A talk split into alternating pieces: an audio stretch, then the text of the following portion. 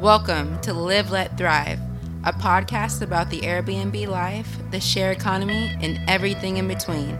Here are your hosts, Micah and Steve. Hello, hello, hello And welcome back to another exciting episode of Live Let Thrive. How you been, Micah? I've been good. Yourself? Oh, you know, oh, exhausted as hell. Yeah, yeah, it happens. It happens. Yeah, Still yeah, working it the six to six job. You know what I'm saying? Yeah, yeah. I mean, we're all getting eventually get out of that rat race. But what I'm Cool. excited about is doing this podcast today with the great Yes. James Guzman. Give it up for James, everybody. How you doing, James? I'm doing well. I'm doing well. How about you guys? Oh, doing all right, man. Trying to do that, um, you know, live life thing, kind of thing going on. Yeah, living the air, the the sharing economy, Airbnb, B&B lifestyle, right? Yeah, yeah. Sure. And this is episode 48 of, of doing that and um, share economy Airbnb. And so we're really looking forward to this interview, man. And um, yeah, I found you from another podcast, from another podcast, from another. You know, you know how it works. You go out there searching for Yep. a new podcast, Yep. and I stumbled upon It's a you. movement. It is a movement. Mhm. It's awesome. Part of the share economy, actually. And um, and so I found you, Matt. And for um, disclaimer, this might be the shortest show ever because apparently James um, charges a dollar a minute if you're gonna if you're gonna talk to him on the phone. Yeah. That's a good way to do it, James. Make yourself Yeah. a business. no, I'm just kidding. I hope this is free. But um, yeah. so I stumbled upon you, and and um, and I thought your story was uh, an interesting one, and and your podcast is great, and it's all about um, living life wherever you want to live in the world, no borders, you know, and um, and and you uh, can I say thriving in your business. You know, it doesn't matter where you are. With all the technology we have nowadays, you can do it from anywhere. Right. Yeah, no, absolutely. And yeah, it's the Borderless podcast. And the reason is not just, you know, I'm not just talking about, you know, national borders, and like that. What I'm talking about really is psychological borders. You know, a lot of people, when they want to live an entrepreneurial life, maybe they want to branch out and do some different things. Uh, it, a lot of times it's about psychological borders, get betting, uh, getting past um, some things that you thought, you know, you could never do or that are you know, too hard for you to do or something like that. And, and a lot of times uh, you need some encouragement to uh, break those down. And so that's what we try to do is talk to people that have gotten through uh, struggles and, you know, uh, just created a, a great life for themselves and how they've gone about doing that. And I, you know, I started doing uh, blogging and, and reaching out to a lot of people and stuff like that. And you know, since then, uh, I've been doing a lot of things. You know, a lot of things in the gig economy, a lot of things with real estate. Uh, you know, it's so kind of it, it's hard nowadays to kind of say that I do this. But there's a lot of people that do specialize in one specific thing, and um, you know, uh, I, you know, I've mostly been you know with my blog and podcast and YouTube channel, which is really like one thing that I use to network with people. Uh, I've managed a lot of vacation rental property. Uh, I've lived in Acapulco and Barbados and uh, San Miguel de Allende in Chile, and now I'm in Medellin, Colombia. Um, and so, you know, uh, working with people on their, their situation, helping them with, um, move to new countries, all kinds of stuff. You know, just kind of like digital hustling and and uh, trying to trying to make it happen. So. I, I have a question. You said you use digital, digital hustling. What, what are some, some digital hustles that you, you've come up with? Well, uh, I mean, one that you guys talk about. I mean, I think that um, just learning about, you know, housing, uh, you know, how, how you can, you know, learning about vacation rentals, whether it's a place that you own, uh, whether it's, you know, doing like rental arbitrage, arbitrage type type things. Um, you know, it's understanding real estate, understanding where the market is going. You can find a lot of opportunities in utilizing softwares and stuff like that. Uh, you know, in order to uh, to do things that you know that are just they're changing. You know, they're changing the market. And so, yeah, I mean, that's one example. You know, another thing is just like uh, building an audience. You know, whether it's more, more than likely it's going to be online. You know, an um, email list or a you know social media following or whatever it is that you have. You know, today just a network alone gives you so much access to things. You know, whether you, you if you have an idea, you could just crowdfund something.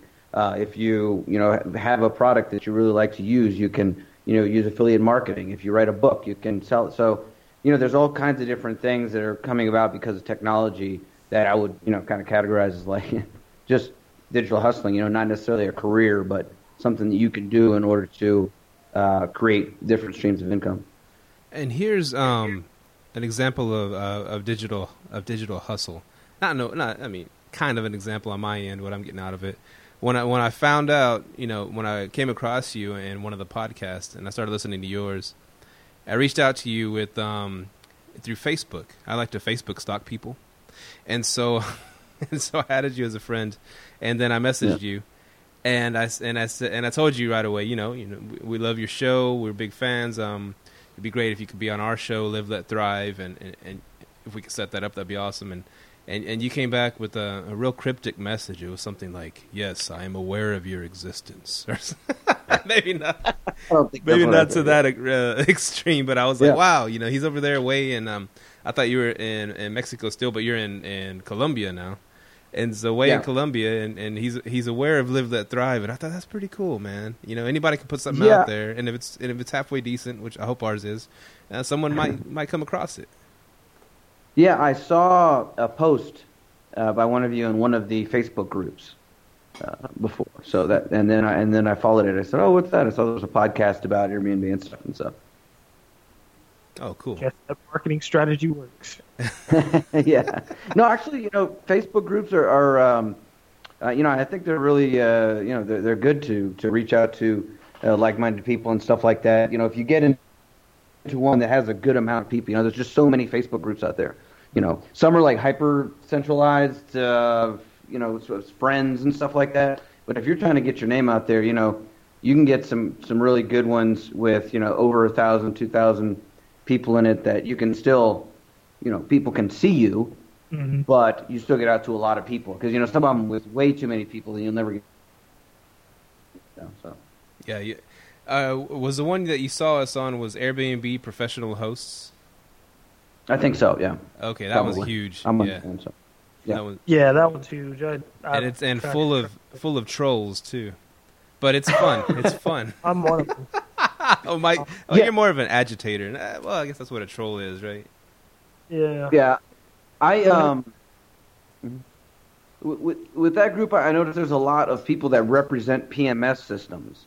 Uh, and so, like, you know, there, there's a lot of people trying. I'm sorry, personal management systems. For those that don't know, uh, if you have several units, it's really, you know, um, you know, finding a good PMS system is very helpful because it helps you manage your personnel and keep your books in order and all kinds of stuff. And there's all kinds to choose from, but almost all of them are extremely glitchy and have, you know, um, they don't do a, a, a, thing that's very important and all this type of stuff. And uh, I noticed that there's a lot of people representing those systems on there. So if you go and, you know, there's a lot of people are asking questions and trying to get to the bottom of this, like, which is a good one. And then they all kind of start weighing in. And then you find out, well, yeah, because they're all different people representing them so you can't really get a good uh, conversation going about that. That's one thing I've been I've been having I'm struggling with is finding a good uh, you know um, PMS like that. Uh, uh, for your PMS system, what what exactly do you want it to do? Uh, well, you know, I, I think I'm just going to go with the channel manager now. You know, that's what I'm I'm really just using now. So I I don't know. Uh, eventually, I'll get guesty. I think. Um, I, have gone through all this. I don't know. This is not really a, probably not a a hugely uh, entertaining topic for but for our audience, maybe. Uh, yeah. I found I, I actually use Guesty, but I'll tell tell you that uh, what's it called is uh, if as far as if you just want something with a good yeah that's what I'm planning on doing is, is I think I'll use Guesty eventually. What's that? Smart BNB has the best messenger system. Okay. Yeah. What I, the thing is is I know how to build websites, and so I, I would like to have a widget that can go on the website that looks pretty and, and all that type of stuff. And most of them don't have that. And so that's one thing. Um, and uh, I, was trying Orbi Rental, which had a net. It looked it works great, but it was just very glitchy and giving me a lot of double bookings and um, you know taking like a day or two to get back to me. And so I had to I had to ditch that one. All right. So um, what made you want to do real estate in the first place? Probably, you know, probably. Um, well, you know, my dad um, uh, has always been has always encouraged me to get into entrepreneurship and real estate and stuff like that. I mean, he gave me uh, Rich Dad Poor Dad when I was like 14. You know. Oh wow. So, yeah, so you know, reading that and then reading a lot of other business books and stuff like that. Just, um, you know, I wanted to learn about it, and uh, so, you know, that's what I did. I, I just think that it's a it's a really uh, good asset class. Um, you know, it's obviously uh, stood the test of time, and um, so it's just something that you know at least want to you know it takes a lot of years to learn about it and uh, how to util- utilize it correctly. So it's at least you, you want to, something you want to know about because you're definitely going to uh, you know be using it in your lifetime. And when did you um when did you hear about Airbnb and what made and when did you decide to start trying it out? I, I've been using Airbnb for a long time. Uh, I think the first time I heard about Airbnb was, uh, man, it had to be a long, you know, six years ago, seven years ago. Oh wow. Um, yeah, and um, yeah, just started using it here and there. I mean, I'll be honest with you. Uh, I've been like exclusively using Airbnb to travel for probably four or five years now. Like, I never use anything else. So you started um, using it as uh, traveling first, and you decided that you could do it and, and make a buck. Uh, yeah, I, I think so. Uh, but I mean, I've also been in, involved in just managing rentals um, for other people. Uh, I managed a hotel in Acapulco, and um, I was the first one to put those on Airbnb because they weren't, you know, they weren't putting them on all the rooms on Airbnb. Um, and so, you know, yeah, I've, I've just been aware of it, and, and it uh, and it's not just Airbnb. I mean, I, I just think that, I mean, I like I actually like Airbnb a lot. I mean, I think that it's a great um, platform. But really, what we're talking about is the vacation rental industry in general, right? Uh, and the sharing economy and all that type of stuff. Um, you know, the the rentals that I manage now. I mean, I rent, I do whole houses. Um, you know, where people can go in and out. Uh, you know, without without me being there, you know, that I can remotely manage. Um, so that can that doesn't have to be Airbnb, although that's a lot of the market. Um, that can be directly through the website. That can be uh, through Booking or VRBO or whatever. Um, but yeah, I do like the slick interface and a lot of the things that Airbnb are, are doing. So. And what um like what countries or what cities do you are you um, managing out of? Uh, you mean where the, the house is located? Yeah, exactly. Uh, San Miguel de Allende, and I'm helping with some here in Medellin right now. Oh, nice. San Miguel de Allende is in Mexico. It's in a state called Guanajuato. Yeah, yeah. My my wife's from um, Guadalajara, and so okay, um, yeah, not so, too far away. Sure. So we go there a lot. Well, I mean, we haven't we haven't been to Guanajuato yet, but we'd we'd love to try to. We'd love to go check it out. We hear it's beautiful. Yeah, absolutely. Yeah, no, it's it's um it's a great and you know that's another part of this. You know, I don't know how much you guys cover, um, but that's one thing I talk about a lot about in my podcast is um, you know the the Airbnb thing it, it and renting out uh, units and stuff like that. You know, it it really creates an opportunity uh, for you to go to interesting places. I mean, if you have some sort of income that you can run remotely, uh, some sort of income that you can do online uh, by going abroad, um, you know, you can dramatically cut down your cost of living. Uh, you know, you can again not be doing the commute that you're going to be doing. You know, the normal, uh, you know, hustle and bustle of the in the United States. You know, there's a lot of things that are a lot more expensive. You know, medical care and all that type of stuff. Plus, you can cut down on your taxes a lot. So really, you know, if you're able to create this type of income for yourself and go somewhere where you're comfortable, you're having fun, you, you enjoy your life, and you also get to, uh, you know, raise your standard of living by like four or five percent just you know overnight by moving somewhere like that. So that's one thing I talk a lot about because you really can't do it, you know. Yeah, Micah. Micah's plan is to retire and and uh, move to Ghana. Actually. Whoa. Okay, haven't been there. Yeah, yeah. So definitely going to be looking at you for some tips on how to do that. So what what tip what um systems do you have in place to uh, manage man, manage your Airbnbs remotely? Okay, well, one big I mean I'll, I'll, be honest with you. One big part of that is the uh, is the staff. You know, the help. If you can get your you know a good um, you know your your cleaner or you know cleaners and um, your maintenance guy.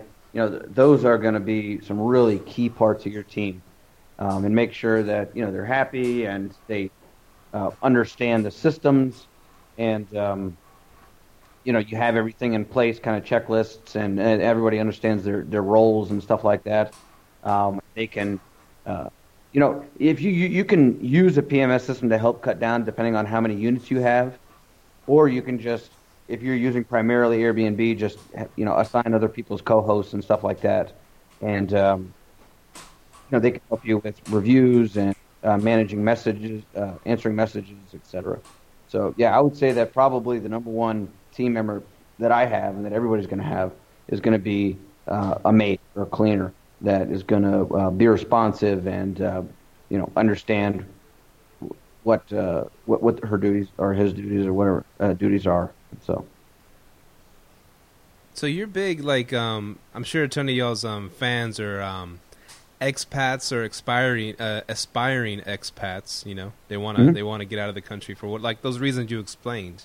And I've had yeah. you know even today I was sitting there with uh, at my job, and my job has a lot of older there's older people there, high seniority people, you know, and um, they started talking about retirement and and how how expensive uh, you know medical is, and oh they're anticipating to spending like a thousand to two thousand a month in medical expenses here in the states if they retire try to retire a little bit early try to bridge that gap to to Medicare and and I was just I was just thinking, well, you know, you got options. I mean, it seems like you don't got options. It seems helpless. But what, like, for example, what if you move to Mexico? You know, where drugs are the drugs are cheap. You know, the good drugs, and hmm. um, medical care medical care is uh, a lot cheaper, a lot more affordable, and you could and, and yeah, like you said, your your um, cost of living is going to be lower, and you could live better on what you're making. You know, your retirement fund, and that's, that's an option. And you, you could live on a beach, man. I mean, it's mm-hmm. people aren't yeah. thinking like that. I guess. Well, I tell you, there are a lot of people that are because uh, there's a lot of places, especially in Mexico now. You know, you mentioned Guadalajara, San Miguel de Allende, uh, Mazatlan, uh, you know, uh, Puerto Vallarta, all these places there's a lot of retirees going down there, and you know, they're basically like economically forced to because. Uh, you know, Social Security was never supposed to be something that live, people are living on by by itself, and that's what people are trying to do. And um, you know, the the medical costs are so high and stuff like that, and so, you know, uh, someone who would probably be living in a trailer park, you know, in, in the states, they're able to you know live on the high horse out in you know in certain uh, cities and uh, you know go out three times a week and and all that type of stuff. And you know, uh, uh, as far as you know, medical stuff, you know, a lot of people think that it's you're going to get you know bad care or something like that, but that's definitely not the case. You know, you can get like in some really good hospitals and all that type of stuff and get taken care of for much less expensive. So, yeah, I mean, it's I think that a lot of people that's that's the although they talk about, oh, you know, I really love, you know, this or that, or you know, they come up with all kinds of stuff. Really, if you think about it, it's because that's what they have. You know, like economically, that makes sense. So that's why that's why they've chosen to do that, um, especially with a lot of the um, the retired, uh, the retired, you know, the baby boomers and all this. I mean, that's this is a big thing. You know, a lot of people do not have the money that they thought they would. They don't understand how they're going to retire, and they, you know, they're planning on just working until they die. But that's not going to that's not going to happen. It's not that's not an option, right? You, mm-hmm. Right, right. Are you are you familiar with Lake Chapala in like outside of Guadalajara? Yeah, yeah. Mm-hmm. Ajijic. Uh, well, me and my wife um, did our, you know, see, I work for an, an, airline, so we, you know, we've already traveled all over. Me and my wife, you know, not to brag or nothing, but we, you know, we've been around the world. Aye, aye, aye. Yeah and uh, and so um, we went to um, we said, well, we're gonna get married in Guadalajara. Let's just go somewhere close, and we went to um, to Lake Chapala, Ajijic, and uh, we stayed at at there's these there was a Canadian family, right? Or I would say family, but a, a husband and wife, and um, and so we stayed there. They had their main house, you know, and they had this like this huge structure, you know, surrounded by these you know big walls. It's in, but it's inside the city, just like you know, it's it's it's intermingling with the with the locals, you know. And so we mm-hmm. stayed there, and they had they had like three bungalows built out back, a nice plush garden, big nice pool, and, and we had so much fun. And you know, we went to the local spots. He even took us around. You know, took us under his wing and stuff, and showed us some some good restaurants and some.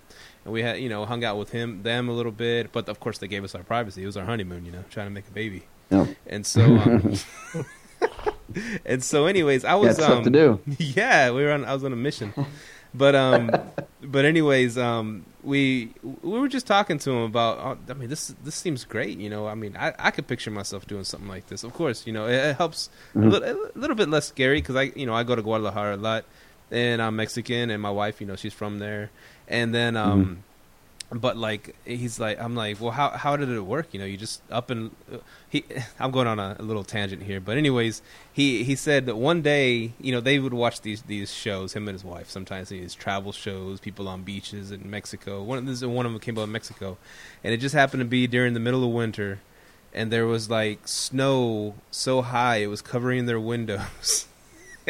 Yeah. up in canada and he told his wife you know what? Uh, let's get out of here. What are we doing? We we're already right. reti- retired. Let's let's let's move to Mexico. And so that's what mm. he did. They did. They moved down to Mexico from Canada. They've loved being there ever since. And and he he support. What the the cool part of this story is he he really you know integrated into the in the community. You know, and he mm. um and he became friends with the with the neighbors. And he lets the their kids swim in the swimming pool.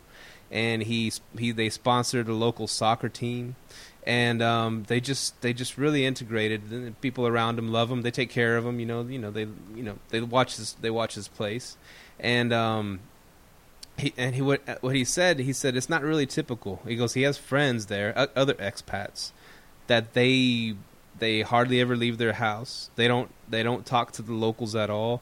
They'll just go from one local's house to one another local's house, uh, um, one expat's house to another one's house, and not really try to integrate and and they mm-hmm. and they struggle and some of them end up going back you know um, mm-hmm.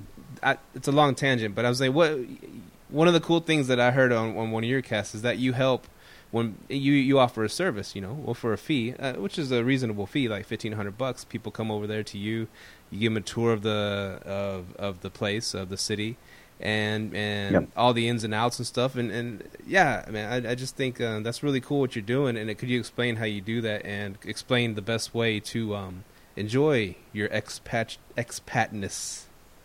Yeah, right. So um, yeah, so that you know that's another we were talking about a digital hustle hustle type thing.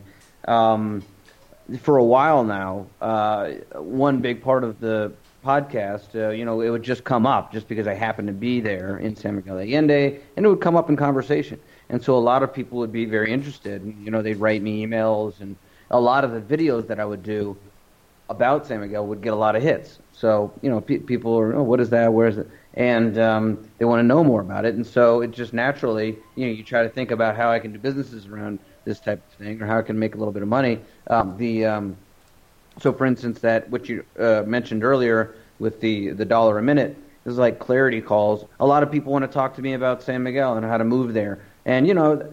Uh, that's fine, and you know I've done a. I, in, in the beginning I was doing a lot of that, and a lot of people are just fishing. A lot of people, you know, waste your time. A lot of people you'll spend a lot of time with, and then they'll disappear. And um, so I just figured, what you know, a dollar a minute, and they can get on the clarity thing, and, and I'd be happy to give you know, tell them all all that. And um, you know, the other thing is uh, the tour, and so I set up a tour because, you know, I know uh, an English-speaking uh, lawyer there, an accountant, uh, a English-speaking dentist, and uh, doctor. Uh, I know the manager of, uh, you know, managers of different restaurants and places like that.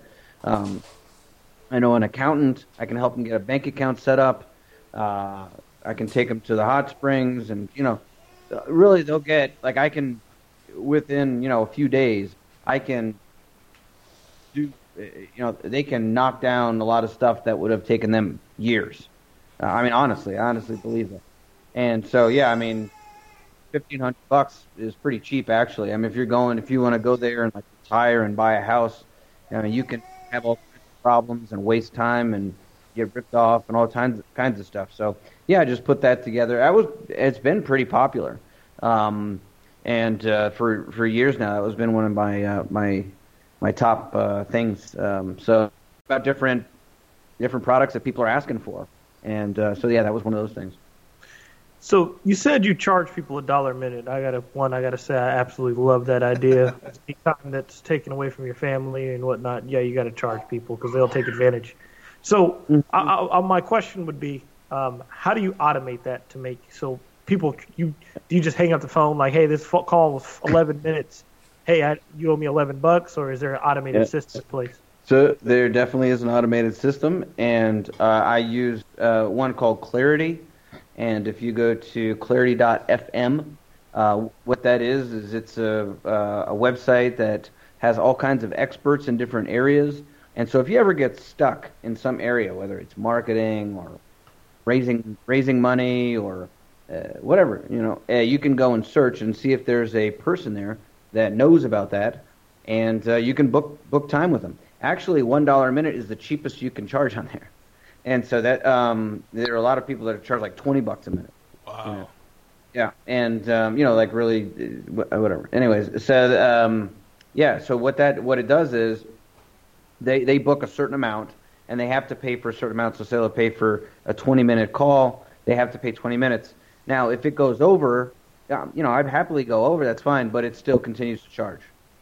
Um, and if I got to go, you got to go, and it hangs up and it charges for the exact amount. Um, now they do take an amount. It's not very much. It's uh, it's like five percent, like less. You know, it's less than ten percent, and that then it just gets sent to your PayPal. Uh, if you want to do it uh, yourself, you can also uh, go through things like ScheduleOnce. Uh, there's also WordPress plugins where people can go and pay money uh, and you know do blocks of time directly from your website, and you're not going to have to you're not going to have anybody taking any percentage out. But I, I, I like clarity because it's easy, it's quick, people can search you, um, and uh, you, you, don't have to worry about setting up some whole calendar. If you're doing, if you're like a uh, doing a lot of consults or you know uh, some expert like that, then it would probably make sense to have your own system. But you could just use Clarities for a small percentage. So that's what I do. Thank you. I'm setting up a profile now. There you go. he doesn't waste time, man. Micah don't yeah. waste time. It doesn't take long. Yeah, so because I, I, really here's I, I, just finished binge watching this show called Queen of the South. You guys might have heard of it. It's mm-hmm. starting to become my favorite show. But she was talking to this guy. In order to talk to this dude, you had to pay 250 grand to talk to him. And I was like, dang, I need to start my business like that. so I was when you said that you charge a dollar a minute, I was like, this is a perfect opportunity to learn about that. So thank you for that. I've been looking no problem. And we're, yeah, and you know, a lot of people in the in the space, you know, that that I that I know and that I've worked in, you know, what they would call like the offshore type of stuff. Uh, um, you know, they charge a lot of money for consultations. You know, if you want to talk to them for half an hour, an hour, you know, they'll charge a thousand bucks, or you know, five hundred bucks or something. That's very normal. So. Now, uh, another cool thing on on that note, I guess um, I, I, was listening to one of your, I think it was a year end podcast, and you were talking about favorite guests, and and one of your one of your guests suggested, he's like, uh, uh why would you not want to do like a um, like a little like a seminar, offer a seminar for two thousand yeah. dollars a head and and see who you know who you say what it's about and see who shows up. Even if two people or three people show up, they're gonna, you know two thousand seems like a lot of money, but they're going to get this wealth of information from you better than these right. little nickel and dime free seminar BS things. You know, they'll go to mm-hmm. someone who who you know, why. And what what I got out of it is, don't be afraid to charge for something that that you know is really good. Yeah, yeah, and actually, there, there's um, speaking of that tour that I do, uh, there's a guy that I know who um, he has made tens of millions of dollars just simply in online marketing. And you know, I mentioned to him years ago about my tour, and you know, I was asking what would he recommend for my business and all this type of stuff, and he was looking at the blog and that, and he he talked about the tour, and so I'm char- I was charging a thousand bucks at the time. I'm charging fifteen hundred now, but you know what he said is that no, no, no, you got to do like a Cadillac service. You know, do like pick them up in a nice car, do a little bit more luxury stuff, make you know all this type of show up in a suit or whatever, and um, charge like eight thousand dollars or whatever. You know what I mean? But like, go for people with money and do that because you know if you can make a bigger margin, that's you know that's what you got to do, and you know just and because if you're spending your time, say you're spending three days doing that, um, at you know it's not really scalable uh, as far as like in comparison to info products and stuff like that. And so you know he was that's what he was saying just don't be afraid to really make it like a luxury product and charge more. So because because there are people out there with the money that are that would be more than happy to just do it if they think that you're going to do a good job at it. See, this is why I love synergy right here, man. Everything you do comes back to you. So, for example, you're talking about this, and before I got on this call, I was actually working on my timeshare course, and I was pricing it, setting it up for this price, that price, mm-hmm. and like, yeah, man. If, and I was thinking, okay, if I charge people thousand dollars for this, and then of course I can get with people and like all our listeners, of course I'll charge them fifty percent. It'll just be live let thrivers, you're fifty percent off. But if I do personal, I was like, man, I might be able to charge people two thousand dollars if I give them my personal time. You know, mm-hmm. Right, it, It's also you have to have confidence in your product as well. So I actually like to talk more about you, more to, more to you about that, man. It sounds like yeah, yeah. yeah, and and it's, it's it is. I mean, it, it is kind of tough, especially with info products pricing, right? Because it's just kind of this ether. You're trying to figure out, well, you know, it's a new thing uh, where to price it. You know, it's tough to do. So it's no, it's it's definitely an art, and there's a lot to know about it. Now, uh, oh, go ahead. Uh, well, what I was going to say was because okay, we live in the share economy or the internet, the internet boom, right? So it's easy to Google something, but there's certain things out there you can't Google, and if you have the information that they can't Google, you of course you sell it. So how do you go about licensing your information so nobody can else so nobody else can go back and say, "Oh, this guy taught me this." Here, boom, and then it starts spreading that. Yeah. So the way that I look at it is that in the information economy, it's not about you having specific information that other people don't, mm-hmm. um, because uh, very uh, okay. Oh yeah, there's there's some that do uh, have information that others don't, but for the most part you're packaging information, you're delivering information in a unique way, in a with a unique message, and you're editing it in a, in a certain way that's palatable for certain people. Um, so you know you're you're delivering it in a way, you know. So it's like um, it, it's a lot like writing books has always been, or even art or something like that. Is that it's mostly in the editing and if people don't know about creative uh, endeavors, uh, if they've never done that before, they might not know that a lot of stuff with, with creative endeavors and art and all this type of thing, writing, etc., it has to do with editing just as much as it has to do with making the thing. Um, so, you know, yeah, putting all this information, but it's also editing it down, putting it into something that looks good, that can be delivered, that's palatable for people, that people can understand, teaching it correctly, you know, all this type of stuff. I think that's really the important thing because, you know, if people like your delivery, if they like you, if you're like the fountainhead of this information that they want to, it doesn't matter. People can repackage it, people can steal it, people can do whatever they want to. Yeah, maybe they'll make some money off it, maybe whatever, but people are always going to go back to you if you're, you know, doing it correctly. So, yeah, I mean, I think that's that's the right way to go about it uh, these days because, you know, I, and you know, a lot of people go have it's a very controversial thing with people on the internet. What's you know what's ethically okay and what's not. But you know, the point is, it's very hard to a lot of times to protect your intellectual property. And so, you know, I, I mean, I, I think you're better off just trying to have people attracted to because of who you are. So, yeah, definitely. Go ahead. I think the, um, I guess the Americans, especially like going to Mexico, they they're um, and then the ones that are that, that were hitting you up to try to go, you know, maybe make a life there. They're already mm-hmm. conditioned in a way when they go and when they visited and traveled to Mexico and um, you know go on vacations and stuff. To the they love the all inclusive thing, and I think that's what you're giving them is the all inclusive package. You know what I'm saying? mm, I don't know about that. Uh, the the places that. Uh, most of the people that have come down that are followers of my blog, they're not really that the, the all-inclusive type. Oh. Um, yeah, I've, I've uh, yeah, I give more of kind of a. I mean, I don't want to say you know local experience, but uh, definitely more involved uh, in the community. um, no, I mean I, I try to go through all aspects of what it would be like to move there and, and uh, you know how to become you know part of that all the different I, I concentrate most on the legal aspects you know a lot of people especially if they have some money they're trying to move money they're trying to get their you know they they don't they're afraid that they're going to have some shitty doctor or whatever um, so I try to uh, take away those type of fears um, because you know and um, so yeah that, that's so you so you introduce them to locals while you're there, right? Other other expats. Yeah.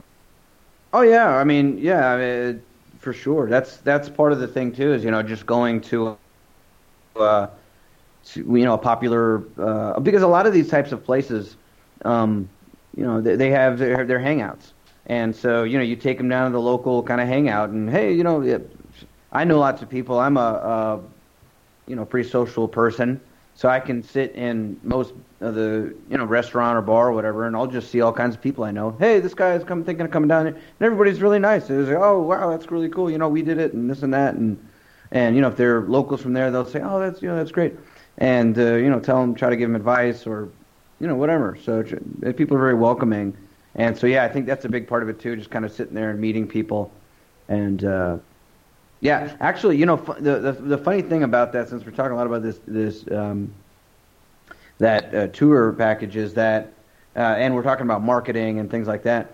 Uh, I swear to God, you know, I've done that. I've done that package. I don't know exactly how much, many times, but over 50 times for sure. And I would say that almost everybody that buys that package it's not really about all that, all those little individual things. Uh, it sounds cool, but what it's really about is they want to go down there, they want to meet me, they want to hang out with me, they want to hang out and look at the city, and they want to meet other people down there, and they just want to kind of like have a couple beers and hang out and walk around and see what it's like living there. That's really what it's about. They don't really care about meeting a lawyer. They don't really care about meeting an accountant. It's kind of it's funny, but you know they pay the money just to kind of hang out. You know, so That's pretty awesome, man. Yeah, it's just it's it's good to to think about that kind of stuff when you're positioning and when you're marketing, when you're writing copy and stuff like that. To think about, you know, uh, what you're really selling is this lifestyle. You know, people are, you know, what are they thinking about? They're thinking about. They're not thinking about. Oh, what is the, you know, what are my capital my capital gains like going to be? Maybe they're thinking about that somewhat, but what the driving factor behind all that is, is, you know, wow, it would be really cool if I'm just hanging out in this beautiful city with a, you know, with, with some wine, overlooking the sunset, you know, and and this great weather. You know, they're thinking about the lifestyle. So. And uh, before we beat the topic to death, one thing that that did cross my mind. And um, about you, you know, charging the fifteen hundred bucks, and they still they want to go over there and see everything, and, and, and then you know hang out with you and stuff. And uh, what what crossed my mind is like, you didn't if you if someone was offering this same thing as like for free you know hey come over here and and, and see this whatever city it is for free in Mexico and um and we'll introduce you to everybody this and that the lawyer the doctor all this stuff automatically our, our spidey senses are going to go up and we're going to like uh sounds like some timeshare bullshit and uh, yep and so we're going right, to yeah. but by charging the people for it you're like that automatically like turns a switch in their head oh i'm paying for a service and he's Yep. giving me good information. You know, it, it it has the opposite effect. Yeah, and they value it. That's absolutely true. You know, if if you value yourself, people will value you. So you got to keep that in mind. I love that. I'm gonna put that in the beginning of the podcast. Um, real quick, you mentioned earlier, earlier before all this, um, um, the um, the dirty word, the bad word here in the United States, offshore accounts. We've been, I mean, conditioned since like all these movies that we've watched, all these government, you know, politicians rallying against these offshore, you know, evil corporations or the drug lords, and are putting their money in offshore accounts.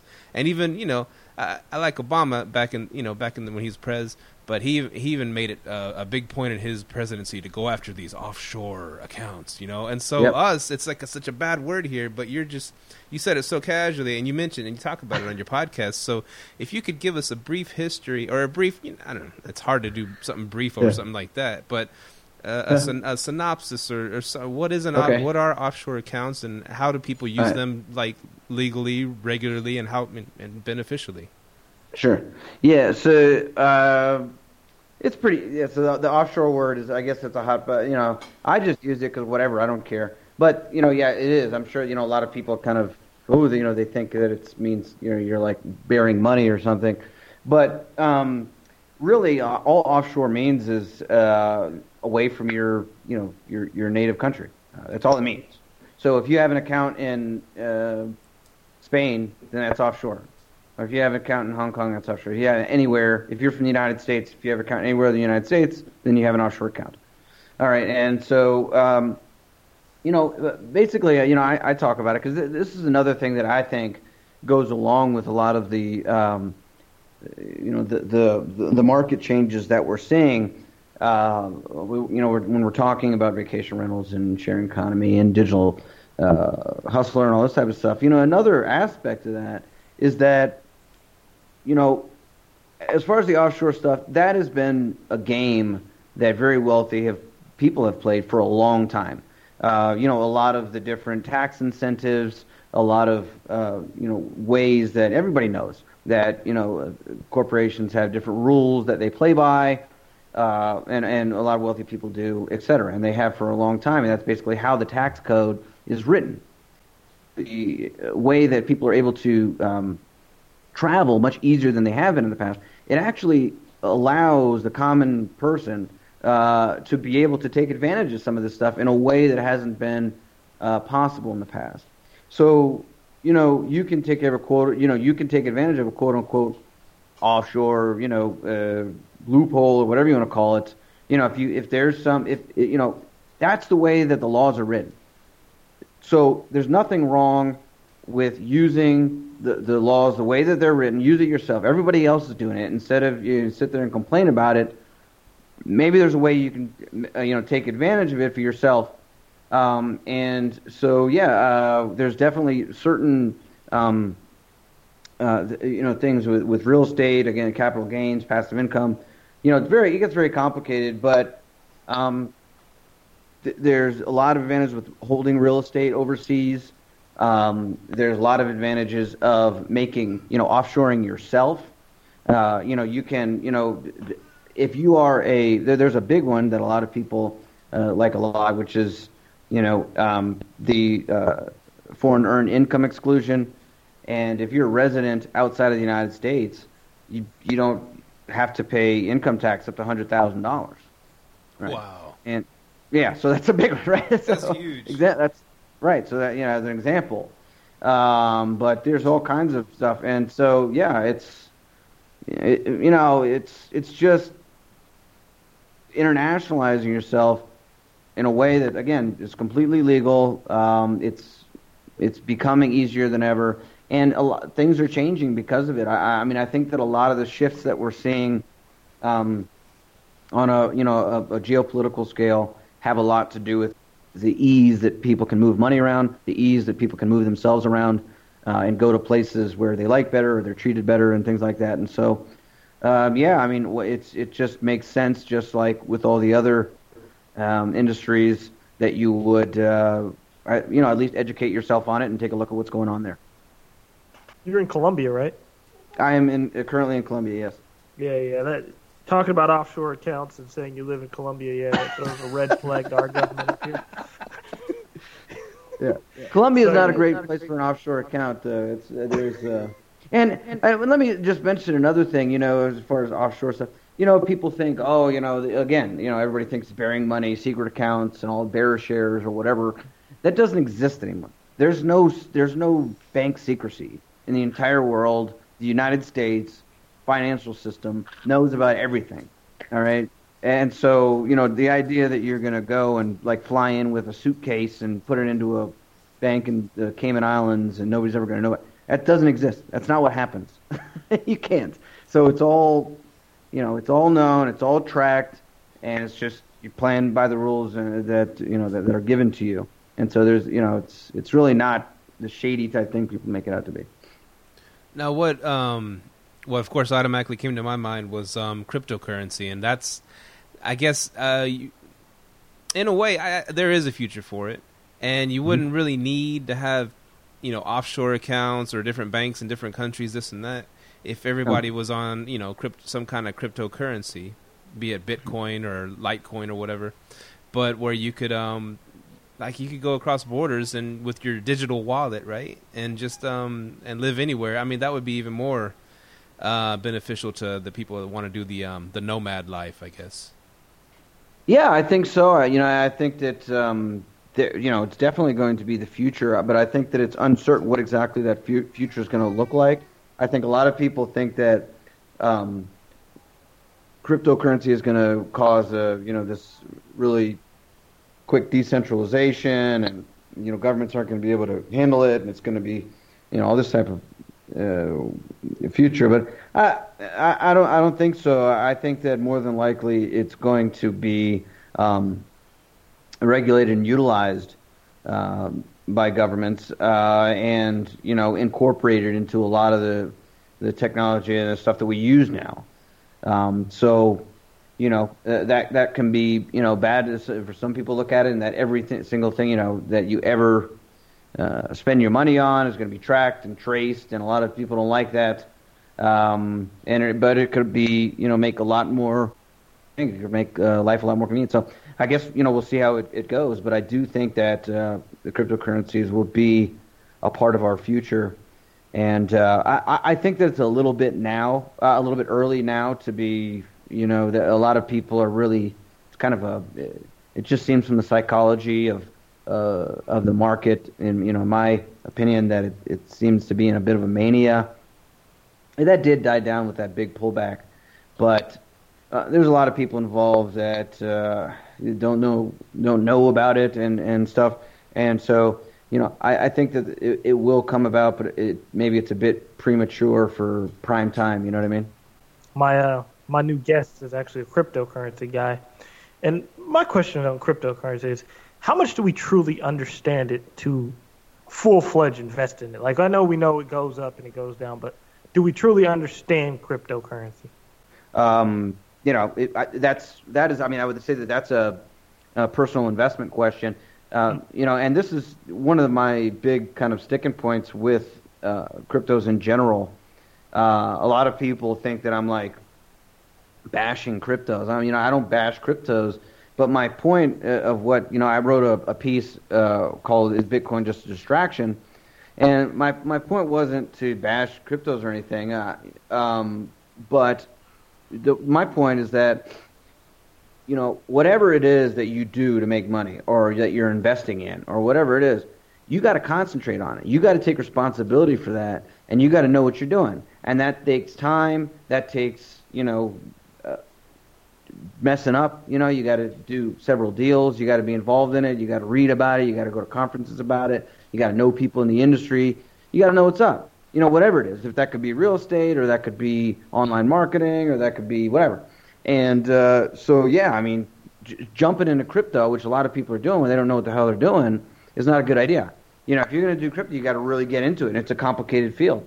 So you get into it and you know uh, get to know people and know, learn all that you can about it and then uh, start to put some money in it. You probably you know you lose some money, and then you got to do it again. You got to stay at it. But if that's what you want to do, and if that's what you want to know about, then you know I, I really don't think this approach of like you know a, a lot of people take this approach. Obviously, that's how markets work. Is that you know that as soon as something gets bubbly, as soon as people start talking about it, that's when they jump in the market.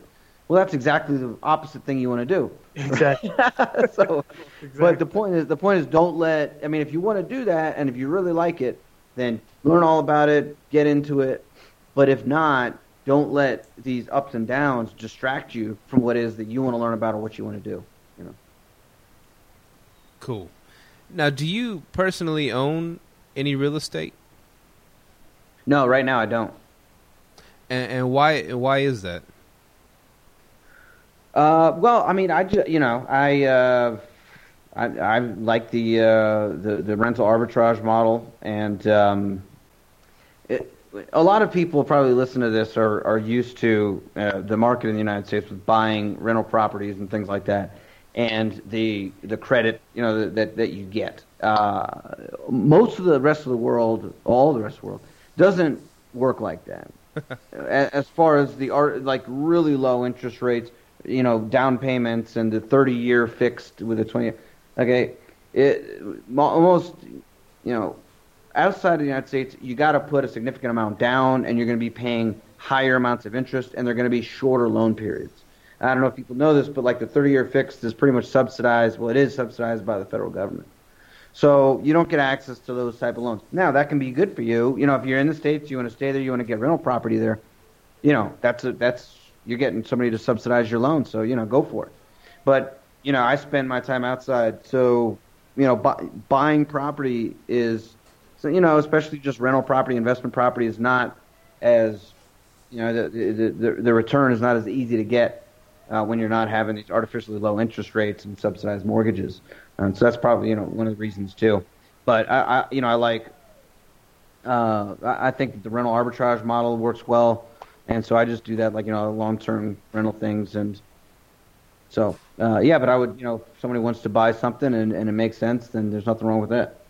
So so you don't okay you don't buy you like the arbitrage thing you you make pretty good money off that I, I assume, but um that I guess I, I, I see that okay you're making you're making income now, so you don't invest in real estate. What what kind of things do you invest in? Oh, um, you know, I, I like I like stuff that you know you know this is. I, I like stuff that you have control of. Um, so, you know, businesses uh, that you know I'm involved in, or I know people that are involved in. Um, you know, I, I do think that uh, having some amount in, you know, precious metals, hard assets, and stuff like that is good to have, just as a backup, no matter what. You know, maybe I'm that's like a, you know, doomsday or whatever. but uh, you know, I, mean, no, I, and I think that you know, real estate is is a good type of hard asset that you can control. Um, so ju- just, yeah, stuff like that. Okay, and like like for example, um, I guess uh, it's on it's on these HGTV shows or whatever. People are uh, international property hunters, whatever. And I and I've seen them, and and some and sometimes you know I see them like okay they're gonna buy something, and then other times they, uh, they just want to rent something for this twelve hundred bucks a month, which gets them this badass you know freaking condo overlooking the beach with all the bells and whistles for like twelve hundred a month. It's amazing, mm-hmm. and um, so so like are there like longer leases like in Mexico or other spots in the world where they can sign with somebody that owns this thing for just like the next 20 years of their life or something like that? Well, that that's all um, it's all in the negotiation. You know, uh, and that's another thing, you know, people you got to open your mind about how stuff works because you know everything's everything's negotiable. You know what I mean? If you if you talk to somebody, they're in a certain situation, maybe they want to sell. You say, "Wow, what if I was just to lease and I was to pay the same amount that you would be getting, or what?" Maybe you can do a half, you know, a half, you know, a, a seller finance deal, or you know, build some stuff. Who knows? You know what I mean? And um, so yeah, I mean, maybe I've never done it 20 years. That's that would be pretty aggressive, but you know, that maybe you can pull it off, you know, and that'd be cool. Um, but yeah, you know, give it a shot. It's, uh, yeah, that, that's it. Trying to just make stuff work like that. I think that you know, it's all the negotiation and and the deal that you find. So, so like the typical, okay, a typical expat comes to whatever you know they go to they do your class, the tour, and um, so they are they looking at just you know their life with their part of their life savings buy buy a piece of property and live and live in it, or are they gonna or there's some that actually just go to rent. Most, most, so yeah, uh, I would say that most of the people that, that do that tour are um, people at the age of retirement, and they go and they sell a property in the states, and they want to buy a, a property outside of the states. Uh, a lot of people do that, or a lot of people are planning on renting. Uh, you know, just going down there and renting. So yeah. And how friendly are local governments to the expats? They're real. I mean, yeah, they like. I mean especially if they come down there with money. I mean, yeah, they, they, like people to come down with money. So, um, do you you plan on um, having a family, and how will that affect your nomad life? That's a good question. I ask that same question to people. Um, I don't know. I have no plan. You know, I don't, and um, uh, may, you know, maybe that would happen somewhere in the future. You know, I'm only 34, so uh, I got time for that. And um, I don't know. I'm not so sure I want to do that, but uh, if I do, then I will. Uh, I will make plans accordingly. But you know, to be honest with you, you know, I take I take a lot of uh, I have a lot of people on my podcast because I think it's an interesting topic uh, about uh, you know doing trying to travel and and you know live different places with uh, a family, and there are plenty of people that do it. Uh, two of my latest uh, guests have been people with two kids that travel all over, and you know they're very active in what's called world schooling, which is you know it's kind of like homeschooling as they're traveling. And so there's all kinds of different things that you can do, and it's cool, you know. And and I think that that's interesting, and that's, um, so yeah. I mean, you, I, I personally um, am enjoying myself, you know, doing it uh, single right now, but uh, it's not it's not something that's um, you know out of, out of the picture for someone that uh, does have a family. So nice. By the way, are you a dual citizenship anywhere? Nope, I'm a U.S. citizen. Okay, cool. You don't you, you would never plan on doing something like that?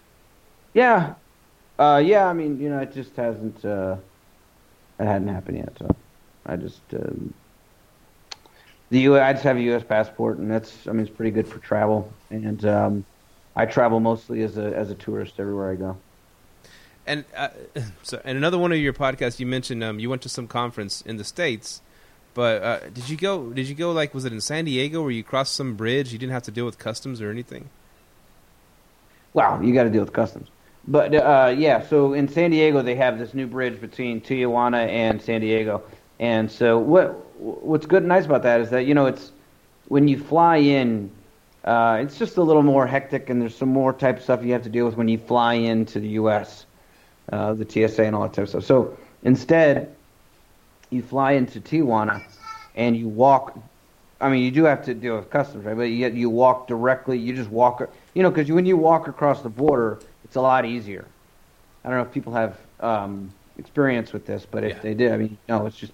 And so now they have a border, uh, a, bridge where you land in Tijuana and you can basically just you you walk right in and so that's pretty nice. And you also get a lot cheaper flights. So you know, if you're flying from somewhere in Latin America, you can fly to Tijuana and uh, and just walk across that bridge and then take an Uber to wherever you're going in San Diego. So that's pretty cool.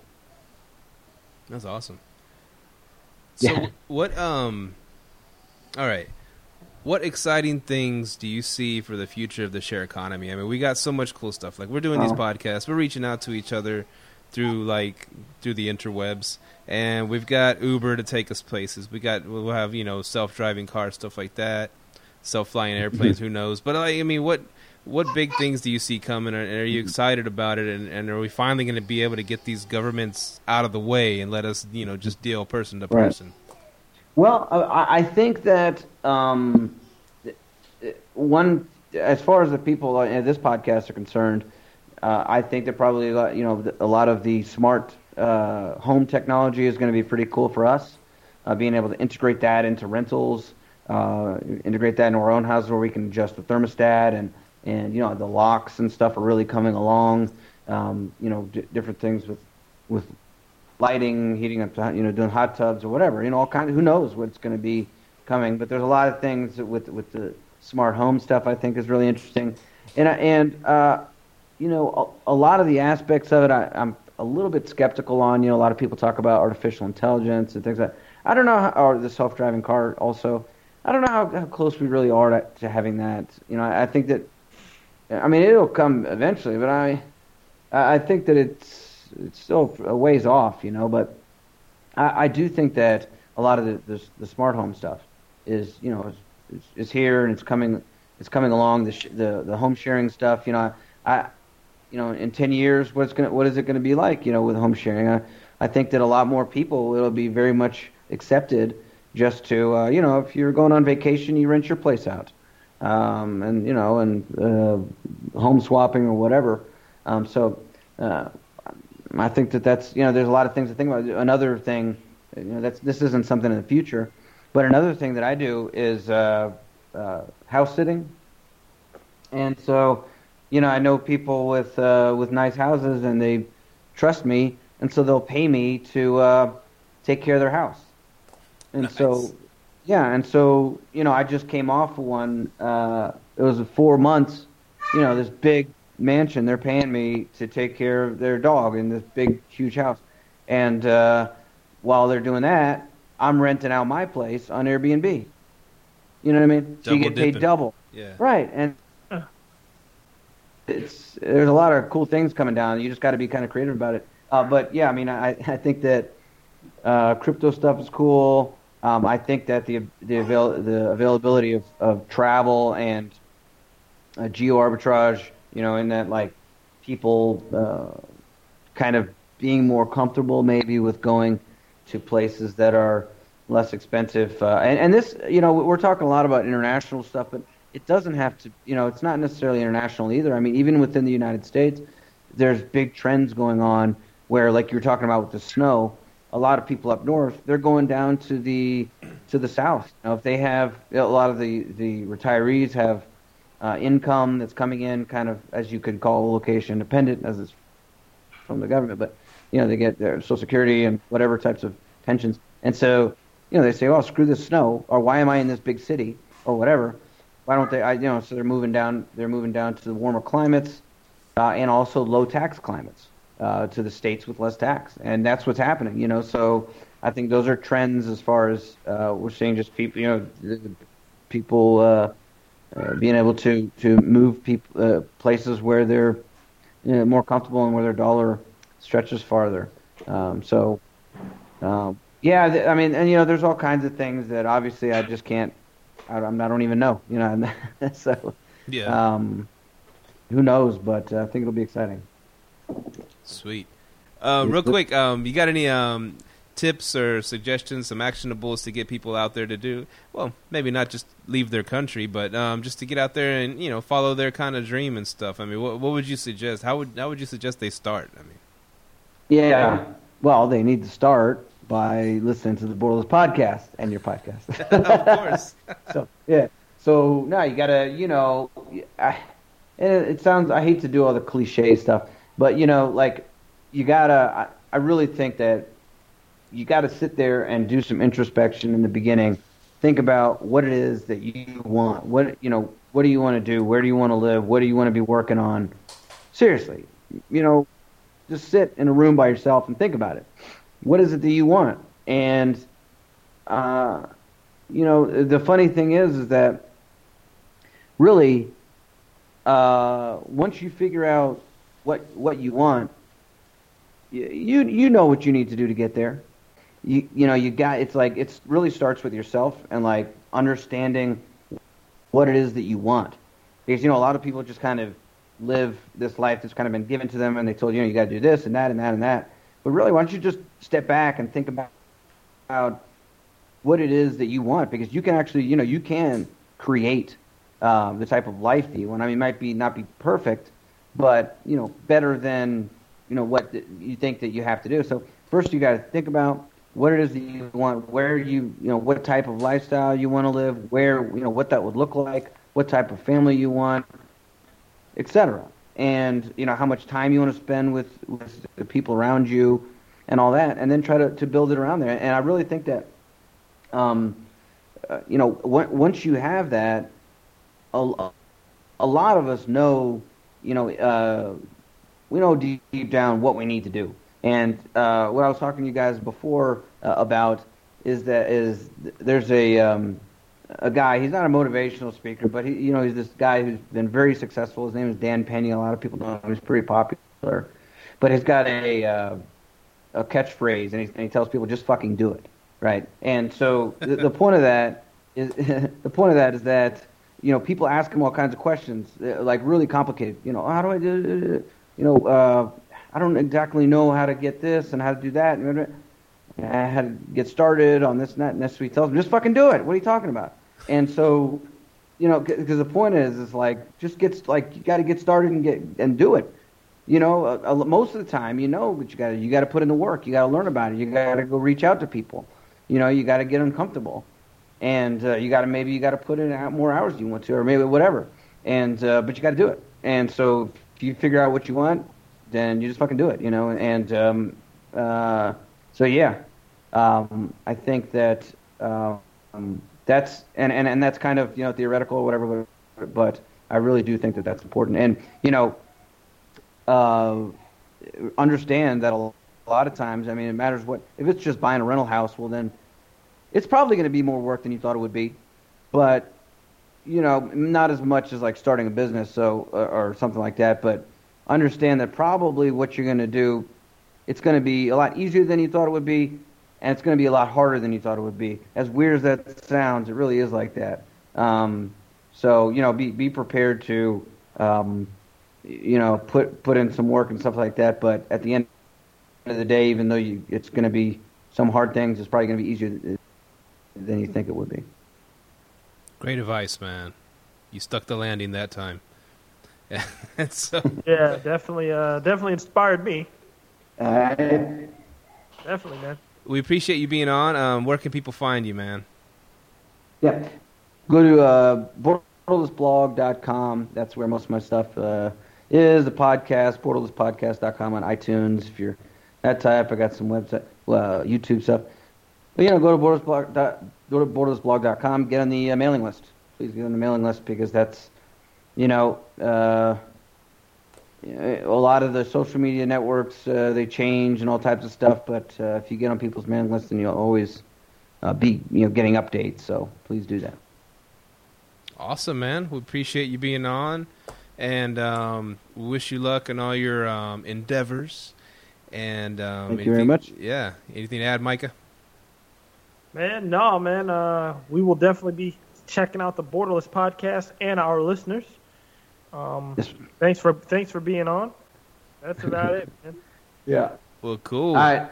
See you later, man. Thanks. All right, guys. It was good talking.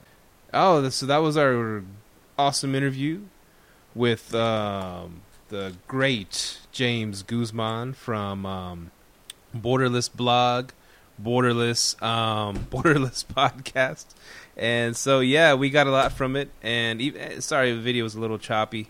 The, but but um, we got a lot. From, we hope you got a lot from it, man. There's no there's no uh, what he means by borderless. There's no borders. I mean, there's their imaginary lines that you that you go across. You know, I know there's all customs and all that stuff, but you can do you can you can do you anywhere you want to do you.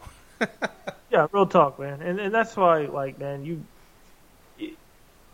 the world is so small with the internet, man. It's so easy to it's so easy to get off the corporate plantation now. It's just you have to do it. Like he said, just f and do it. You know what I mean? So, I mean, you just got to do it, man. I, I really feel I like the way he did that, and he's living the dream. You know? Yeah, living the dream, man, and that's what we're doing.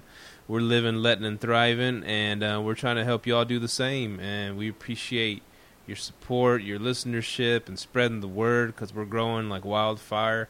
And um, yeah, the sky is the limit. No, past the sky. You know, Elon Musk, keep going. Don't stop at the sky. Stop at Mars. That's true. Well, uh, for Micah, this is Steve. Uh, good episode, man. I'm looking forward to the next one. Live, let, yeah. thrive in the books. Yeah, remember to subscribe and rate us on YouTube. Email us, call us. Emails live, let, thrive at gmail.com. Phone number is 469 390 100. And remember, like us on Facebook. All right, man. See you later. Peace. Thank you for tuning in to this week's episode of Live, Let, Thrive. Be sure to tune in next week for all the latest in the world of Airbnb and all that entails. Bye bye.